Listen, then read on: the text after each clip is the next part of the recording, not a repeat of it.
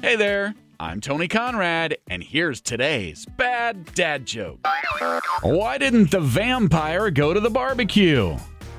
Because he was afraid of steaks. and that's today's bad dad joke of the day, sponsored by Sheer Madness Haircuts for Kids. Tell that joke to a friend and then tell them about this podcast, please. You doing that is helping us grow our audience. I am Tony Conrad. I do want to thank you for listening and remind you to come back again tomorrow for another bad dad joke.